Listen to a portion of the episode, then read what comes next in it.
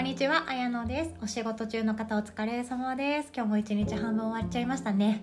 で、なんでこのタイミングでお話しするかというと、えっと、手相鑑定の写真の撮り方についてもうちゃんと動画を撮って説明しようと思ったのでこのタイミングでお伝えいたしますであの手相鑑定でよく写真を送ってもらって LINE でやり取りしてその後 Zoom であのまあ、コンサルをさせていただくっていう流れになるんですけどもその写真の撮り方がですね毎回私もうまく説明が